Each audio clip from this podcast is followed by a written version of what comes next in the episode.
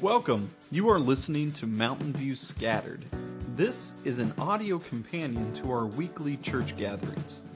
It is a way to stay connected while you are away and to learn more about our community, how we can best reach and serve it. I'm your host, Wade.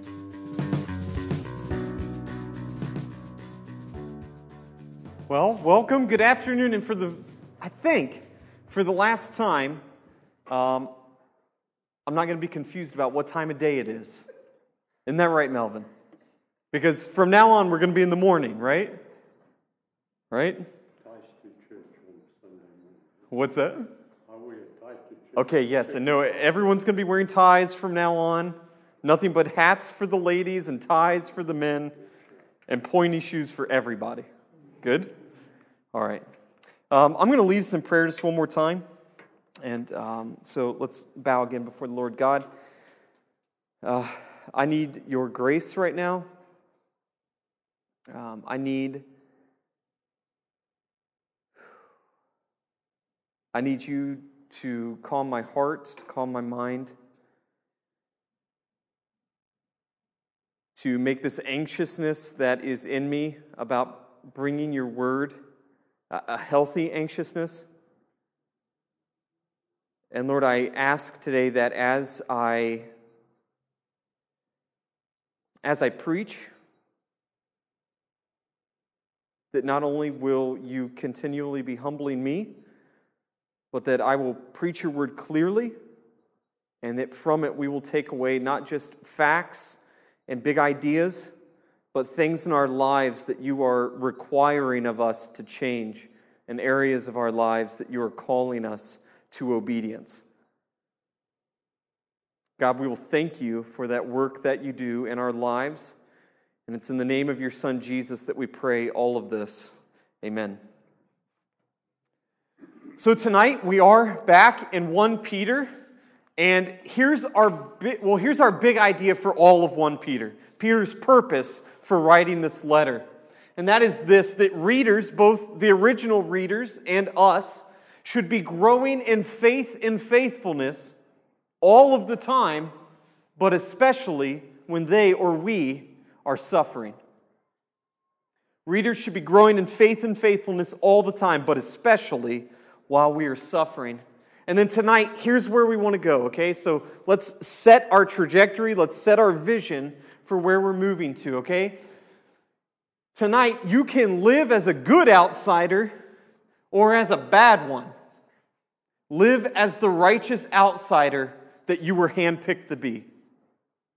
You can live as a good outsider or as a bad one.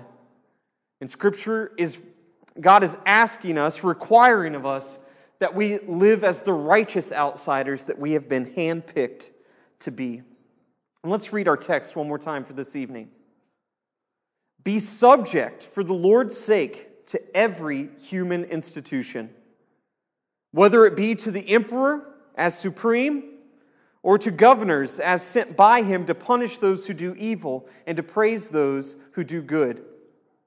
For this is the will of God, that by doing good, you should put to silence the ignorance of foolish people. Live as people who are free but not using your freedom as a cover up for evil, but living as servants of God. Honor everyone, love the brotherhood, fear God, and honor the emperor. So here's what we're going to do tonight. And I might not be successful in doing it, so you're going to have to work for it too. All right, we're going to be going to three different periods of time tonight. We're going to be living in three different periods of time. And the first of which, and okay, here's the good news you, you get to be you in all these time periods, okay? You're time traveling you, all right? Um, the first one of those is just here and now, okay? So you're not actually time traveling for the first one. Um, but you are Vusani, and you are Melvin and Mervin, and you are everyone, okay? Um, and you have to be asking yourself the question tonight of how do I live as an outsider? Okay? And then what we're going to do is we're going to go back in time, somewhere between the years 62 and 65 AD, when Peter wrote this letter to these Christians in what is modern day Turkey. And he's giving them some commands tonight, and he's encouraging them to act in a certain way. And I want you to try to put yourselves into their shoes and be asking yourself, how would I have lived as an outsider? And then this week is Reformation Sunday, and this Tuesday we celebrate the 500th anniversary of the Protestant Reformation. So we're going to transport forward in time from the first century, and we're, we're going to be around the year 1517. Uh, a little bit further on as well, and we're going to be looking at what it meant to be an outsider uh, living um, in a place where your faith was unwelcomed. Okay? So let's start by just looking at the very first verse that we have before us tonight, verse 13. Be subject for the Lord's sake to every human institution. Let's stop there and just say, if we were to stop there, it would be worrying, okay? Uh, because that would mean that I should be subject to the bird watching club of Hermanus, right? what kind of human institutions are we talking about? Um, let's see what Peter has to say. It's kind of ambiguous, but then he's going to talk specifically about a human institution or something that is made by humans. Whether it be to the emperor as supreme or to governors as sent by him to punish those who do evil and to praise those who, to, who do good. All right, so here is the human institution that we are supposed to be subject to, that we're supposed to be placing ourselves under the authority of.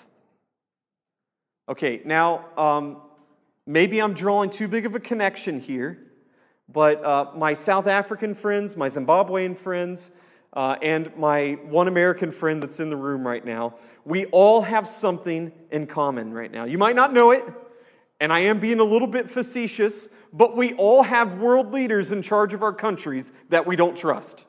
Okay? we all have leaders in charge of our countries that we don't trust. Okay? And that might sound insulting and say, wait, you just broke the very first thing that we're being told to do, to place ourselves under the authority of. Okay, let's talk about who Peter is writing to here. Uh, there's the potential that it was two different emperors during the time that this letter was written, either one was not a good guy. Okay? Uh, in fact, one of them that this letter was probably written during the time of, pretty soon would start killing Christians and Jews for their religious beliefs. Needless to say, if you did not act like a Roman, or you did not follow the way of your Greek and Roman ancestors, you were not welcome. Okay? You, your religious beliefs were not wanted. Why? Because they weren't building up the empire. In fact, and we're going to go into this next week, many Christian beliefs could be seen as tearing down the empire. Very subtly, in very small steps, like you're chipping away at a statue, okay? But tearing it apart nonetheless. And yet, Peter here tells us to be subject to these human institutions. What is he talking about? Do we do everything that they tell us to do? Okay, well, that's a question that we can answer from looking at Scripture, right? Um, what's a good example, and you can, you can talk back to me on this now. What's a good example of people that were faithful? Um, they respected the human institution, and yet they remained faithful to God. There's four of them. You can either name one of them or three of them, and those are your only options. Okay? You can go back in time even further. I know we said we were only going to be in three time periods, but who am I talking about? All right, fine. Yeah? Daniel? Good. Is that who you said? Okay, good. Yes. Yes. Uh, what is it? It's um, well, I, you know, I used to have a, a, children's, he was a children's church leader, and he used to call them my shack, your shack, and a bungalow. Okay, my shack, your shack, and a bungalow. And so here we go. Here we have an example of people that were brought up in a human institution, Um, they respectfully went against the institution and were allowed to do that. Um, and yet they were trained up in the institution. Not only were they uh, staying true to God's word, but they were also learning the wisdom of that institution. And then it just so happened that one day uh, their obedience to both conflicted, right? And my shack, your shack, in a bungalow, or however you would prefer to say them, what happened to them? They refused to bow and they got put into a fire right? Time out. Um, if they would have just, you know, put themselves under the human institution, then they wouldn't have been put into a fire. Problem solved. Right? If Daniel would have just listened and not been praying to Yahweh, no problem. He would not have been put into a pit full of lions, right? Except for what happened in those situations. God rescued them right? In fact, we even get the picture of Jesus present in the fire with my shack, your shack, in a bungalow. Shadrach, Meshach. Okay, you get it. Okay. Um, and Daniel's rescued, right? The mouths of the lions are closed. And so here we go. We got Peter talking to us as outsiders. And we see other commands in Scripture, right? We give to Caesar what is due to Caesar. Right? And so I just met someone the other day and they said that they're in trouble with the government because they didn't pay their taxes. And I said, Why didn't you pay your taxes? Because I think that we have a disobedient government. Okay, that's not a good excuse to not pay your taxes, right? You get punished for that. All right? Now, if uh, he was being punished for the reasons that uh, Daniel and his three friends were being punished, it would make sense that he was being punished, right?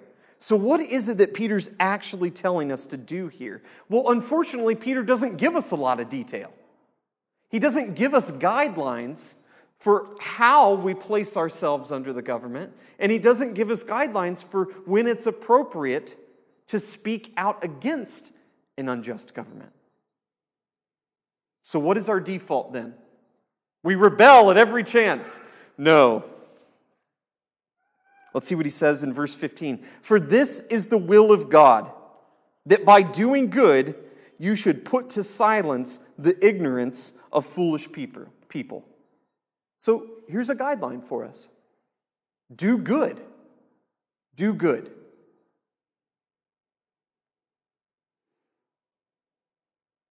And then he also tells us in verse 16, has a little bit of a guideline live as people who are free, not using your freedom as a cover up for evil, but living as servants of God. Right, so we have two statements that are helping us balance out this placing ourselves under the authority of the human institution, in this case, an evil emperor, who in the next 30 years would be killing all the Jews and Christians.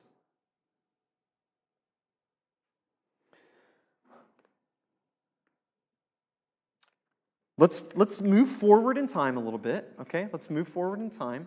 And when I want to put someone else before you. Uh, and this person's name is Helen Sturkey, all right? It's a good name, Sturkey, all right? And she lived in Scotland. She lived in Scotland in the year 1543. And here's what was happening uh, Scotland during this time was largely Catholic, although there were some, some Protestants coming into being. And here's what happened she was going into labor. Uh, she had multiple children. This was the last child that she was going to have. And she's in labor pains, having the baby, and all of the sisters gathered around her started encouraging her, because they were nuns, started encouraging her to pray to the Virgin Mary. Now, here's the deal Helen Sturkey was one of these Protestant people in Scotland. Now, you also have to understand that the government of everywhere in Europe, for the most part at this time, was Catholic. That sounds a little bit strange, right? Um, but that's exactly what the situation was, okay? And so Helen Sturkey, she's lying there having the baby, and she refuses. And she tells the sisters that it would be faithlessness on her part. It would literally be going against Jesus if she were to pray to the Virgin Mary. In fact, she went so far as to say that had she been living in the time in which Jesus was born, she could have been the Virgin Mary. okay, and she had the baby and everything was fine, uh, except for in the final time of ha- giving birth, she was shouting out to God the Father and to Jesus and not to the Virgin Mary. Well, one thing led to another, and the sisters at the hospital uh, decided to tell someone who told someone else who told the archbishop of their area that this was a problem. And the archbishop acted quickly. And what he decided to do was to put to death Helen and her husband and all of their closest friends who could be, uh, you know, trying to up, uh, throw over this human institution. And they did just that. All the men they hung, and all the women involved they put in bags, and they filled the bags with rocks, and then they tied the bags, and they threw them into a lake. You know, if Helen had just placed herself under the authority of the human institution, everything would have been fine. But here's what I want to say you know what Helen did up until the time that she had that baby? She placed herself under the authority of the human institution. Was she going against the institution? Yes, she was. In what ways? In her faith. So, as we look at placing ourselves under human institutions, here's what we want to say. We know from all of this letter leading up to this point that the people that Peter is writing to are suffering. Sometimes it's big suffering and sometimes it's little suffering, which might sound silly, but it could be as simple as their business is not doing well because they no longer worship Greek or Roman gods. They instead worship Jesus. Um, it could be that they're left out of social circles. It could be that they're not getting basic services provided by the government because they are seen as being against the government. It could be that some of them are dying because of their faith. If we were to go back to one of Tom's verses from last week, keep your conduct among the Gentiles honorable, right? This is what Peter says, so that when they speak against you as evildoers, they may see your good deeds and glorify God on the day of visitation. Right? He's saying, look, win people over with your good deeds. And then again in verse 15, like we already saw, for this is the will of God that by doing good you should put to silence the ignorance of foolish people. And you know what this reminds me of? We're going to get to it in verse 17, but I'm going to, I'm going to go to Matthew 22 real quick.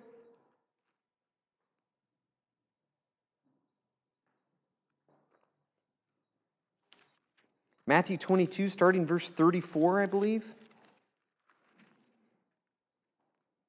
But when the Pharisees heard that he had silenced the Sadducees, they gathered together, and one of them, a lawyer, asked him a question to test him Teacher, which is, which is the great commandment in the law? And he said to them, You shall love the Lord your God with all of your heart, and with all of your soul, and with all of your mind. This is the great and first commandment, and the second is like it You shall love your neighbor as yourself. On these two commandments depend all the law and the prophets.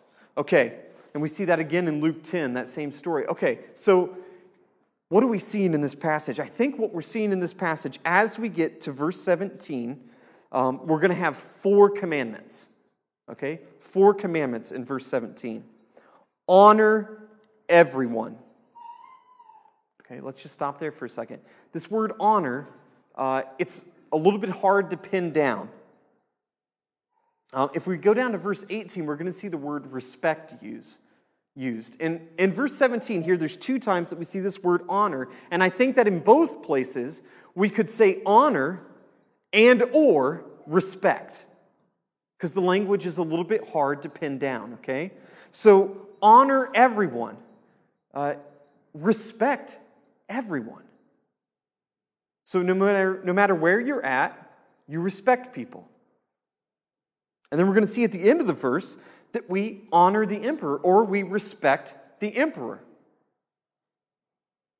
You know what this does? This puts someone who claims to be God at the level of every other person in the world. We're supposed to respect both the person that's most powerful in this world and the least person in this world. We love the brotherhood, though, right? We don't just respect other Christians, we show love to one another. And then lastly, we should be fearing the emperor if we were being good citizens that are placing ourselves under authority of these human institutions, but we're not. um, we're fearing God. So we respect the emperor and we fear God. Okay, let's try to tie some of this together now. All right, let's try to tie some of this together. Um, and I'm just going to throw some very practical things out there, and then maybe we'll get to some more serious ones too. All right? So, uh, Christian, handpicked outsider out here today, how can you best live as an outsider? Not paying your taxes. Ooh, no. Skipping out on traffic fines and fighting every single one that comes into your mailbox. I don't know. Um, now, Tara gets all the traffic fines in our family, uh, mostly because the picture's so blurry that I let her believe that it's her. Um, no, I don't. I don't actually do that. but we pay those, right? Why? Because one, it's basically a tax. Let's just be honest. And secondly, I was breaking the law. Okay? And the government says I don't have to go to prison for breaking the law. I just have to pay them some money, and it hurts but I do it anyway. Why? Because I'm placing myself under the authority of the human institution. Also, they could revoke my visa and I'd have to move back to the United States at any given second, okay? So, I respect the human institution. I don't upset the human institution. I don't poke the bowl, okay? Right? Now, what if there's something that is wrong and it's, it's happening and we cannot stand for it. Do we protest? I don't know. I don't know. Can we protest without breaking law? Yes, I think we, I think we can, right? Governments allow us to do this. And oftentimes, if you go to Cape Town, you don't always see protesting done well. Last year, here in Hermanus, there was a protest in that parking lot across from the police station, and you know what? It was done really well. It was respectful. They cleared the parking lot so that people could have their voices heard. There were no laws broken. Now, let's say that, like everybody wants to do, we go into that situation and we start throwing bricks at the windshields of cars, right? in fact, I remember one time I was in Paarl, and it was just a, it was for teachers. Uh, the teachers were protesting their pay, and I had a uh, big, old, beat up uh, Volkswagen microbus that could not be trusted. The doors did not lock. The accelerator always detached from the floor and i was always having to like drive like this with my hand like this. And then i get stuck in traffic and the first thing that happens is that people are trying to flip the microbus and steal all the trash bins that i have in the, in the trailer on the back um, i did not feel comfortable in this situation right now what should be a very simple protest where teachers are heard what happens um, free people are using their freedom to cover up evil. Right? When do we do this? I don't even have a good example of when this happens. Uh, I would like to have a good example of when this happens. Maybe it is something so small as, well, I do have the ability to go and fight this traffic fine. And you know what? I think that camera might be blurry. And that's not my license number, right? maybe we're using our freedom to cover up evil. Um, we do that in our Christian walks too, right? We act in ways that God asks us not to act. And then we ask for forgiveness half heartedly and we move on. And we abuse the freedom that has been given to us in Christ and his sacrifice. We're covering up for the evil that lives inside of us, as it were. But there in verse 16, we're commanded to be living as servants of God, and we could translate that slaves of God. We're commanded to be slaves of God. Uh, one commentator said it this way that when we become Christians and we are under human institutions prior to becoming a Christian, um, we're still under those human institutions, but our Christian freedom does not rest in escape from service to those institutions. That is, that our freedom is not dependent upon who is in authority over us. But we do have a change in master. So at the end of the day, what does that change of master mean? We are honoring the emperor, we're respecting the emperor, but you know what? We're fearing God because he has our life in his hands. And he is the one that has sacrificed his son on our behalf to cover over all of our unrighteousness, to put us in a robe of righteousness, so that when he looks at us, he only sees the holiness of his son Jesus. Calvin, John Calvin, a theologian during the Reformation, said it this way A free servitude and a serving freedom. That's what it is to be a Christian.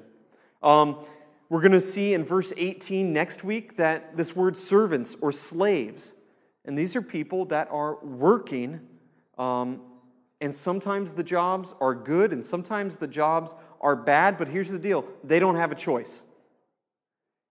What Calvin's saying is that in our lives now, as servants to God, we freely choose servitude because of what God has done for us through Jesus Christ. And we find freedom in that serving.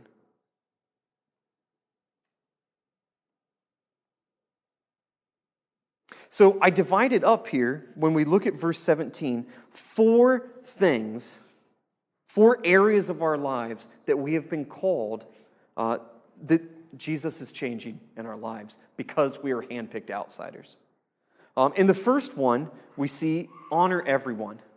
Really, what Peter's talking about here is our life in this world, our social life, if you want to say it like that okay? Our life in this world. As we go into next week and as we go into two weeks from now, we're not going to be talking about our life in this world. We're going to be talking about our lives in our households.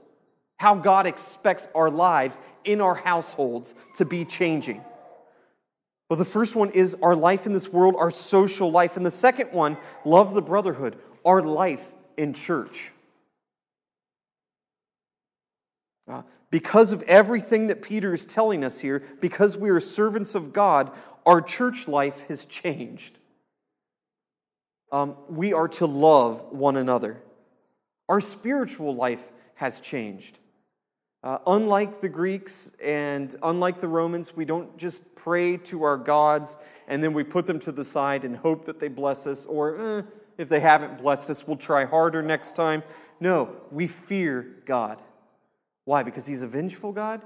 No, because he's a just God and he's a righteous God who has done justice for us. What, would, what does that justice look like? He punished our sins in Jesus' person, right? He set us straight. He set us right. He justified us with his justice. And then lastly, in our political lives, we respect the emperor, right? We respect that person that is placed above us even if we don't trust that person. Okay? Even if we don't trust that person.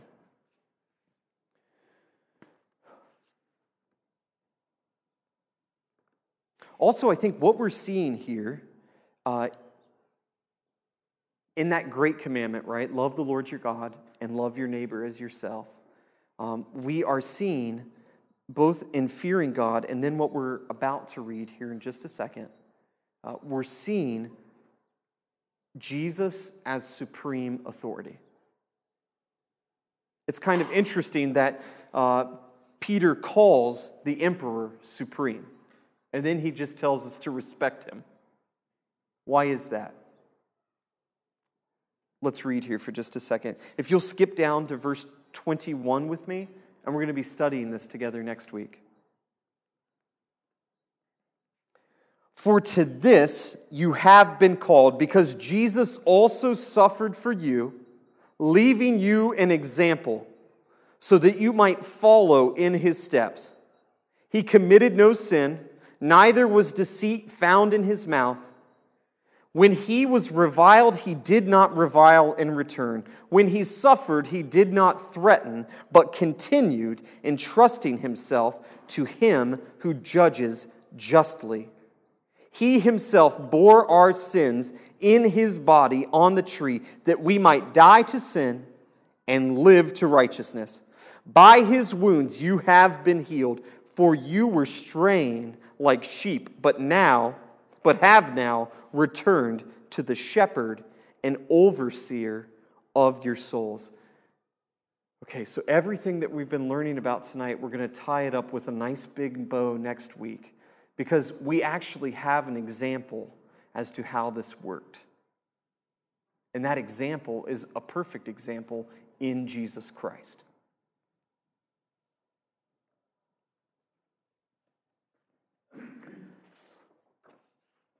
Now, I would, uh, I know that we're running out of time here, but I would be remiss, I would be saddened if I didn't say something else about the Protestant Reformation tonight, okay? Uh, there was someone else who went against the government. Kind of. And that person was a man named Martin Luther. Now, Martin Luther was a monk, and he studied God's word thoroughly. And it just so happened that as he was studying God's word, he looked back at a period in time, or he was looking back at his time period rather, and he was saying to himself, something's not right. Because at this time, the church, uh, the Catholic Church that is, was asking, uh, would have been asking you and me as Christians uh, to do something that we should be a little frightened by. Uh, anytime in the New Testament that we see the word repent, uh, it was instead, it used to be translated do penance. That is, that you have to do something in order to repent of your sin. Now, don't worry, Christian, okay, because uh, you don't always have to do something. Sometimes all you have to do is pay some money. It's basically like paying off the loan to your car or to your house, okay? Um, if you're lost in your sin, don't worry, the church is here for you. You pay us money, and we're going to we're to give you a little slip of paper that's a get out of jail free card. And God's going to accept that piece of paper, um, and you're going to be forgiven, and everything's going to be okay. Uh, you're not going to be punished as harshly as you would have been. You don't need to be living in fear anymore unless you keep sinning. Then you need to be living in fear. Right? Martin Luther stepped onto the scene, and after reading and studying the word, he suddenly realized that the scripture wasn't saying that we have to pay money, we don't have to do penance, we have to repent. And so, uh, October 31st, 1517, he took a hammer and he took a nail and he posted something to the chapel doors, basically like a big bulletin board. Uh, he wasn't being rebellious, as it were. He wanted to start a conversation, and this conversation was with all of his coworkers about what it meant to repent. And he started off by saying all of the Christian life is one of repentance. But what ended up happening? Uh, what ended up happening? Martin Luther kept following that path, and it just so happened that eventually that path would lead him to being in disagreement with the government. Uh, so much so that he would have to run he would have to hide, he would put on a beard and he would change his name to a fake name and he would keep studying the scriptures and he would keep translating the scriptures.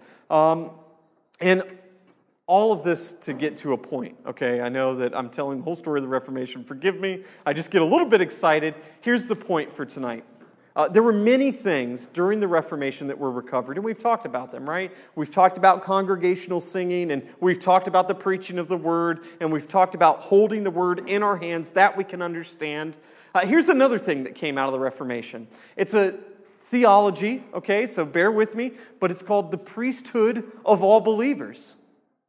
And Martin Luther was big into this. Now, you'll have to forgive my heritage, okay, as a Baptist we have not always done this well.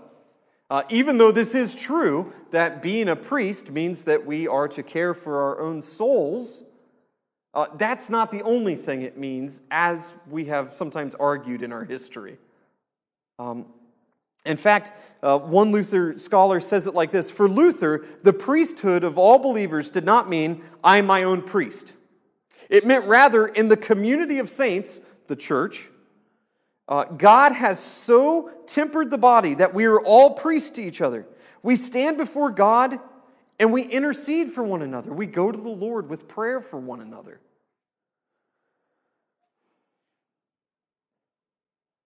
Uh, we stand before God and intercede for one another. We proclaim God's word to one another, and we celebrate his presence among us in worship, praise, and fellowship. Moreover, our priestly ministry does not terminate upon ourselves. That is, we don't just get to pray for ourselves and ask for repentance and then move on with our day. It propels us into the world in service and in witness to others. Or John Calvin says it like this Every Christian is mandated to be a representative, an ambassador, a missionary of Christ in his redemptive outreach to the world. All believers should seek to bring others into the church and should strive to lead the wanderers back to the road, should, should stretch forth a hand to the fallen, it should win over outsiders. For Calvin and for Luther, the priesthood of all believers was not only a spiritual privilege, but a moral obligation and a part of each and every Christian's job, as it were. All right, Christian. So here's the deal. In case you haven't taken it away thus far, as outsiders, we are supposed to live lives in such a way as to win people over. And you know what else we should be doing? We should, as priests, be interceding, uh, not just for our brothers and our sisters in Christ, but for those outside of the faith. We should be praying to the Lord for the salvation of souls, and we should be reaching out and attempting to grab those souls with the truth of Scripture. So, what's our big idea this week? You can live as a good outsider, or you can live as a bad one. Live as the righteous outsider that you were handpicked to be. You can be obedient to God, or you can be obedient to the world. You can use your freedom in Christ and abuse it, or you can use it well and win people over for the name of Jesus by the gospel, by the way in which you live your lives. Um, we're not done yet with celebrating the Reformation. This is just the, the beginning of the 500th year. So, next, we get to celebrate all year long, okay? We get to celebrate all year long. And I hope that we can make that a celebration. Um, why don't you stand with me and we're going to sing together? Thanks for listening, and remember that you were brought into the church by the saving work and person of Jesus. Also, that you are sent out to tell everyone about him. We look forward to you joining us for the next episode of Mountain View Scattered.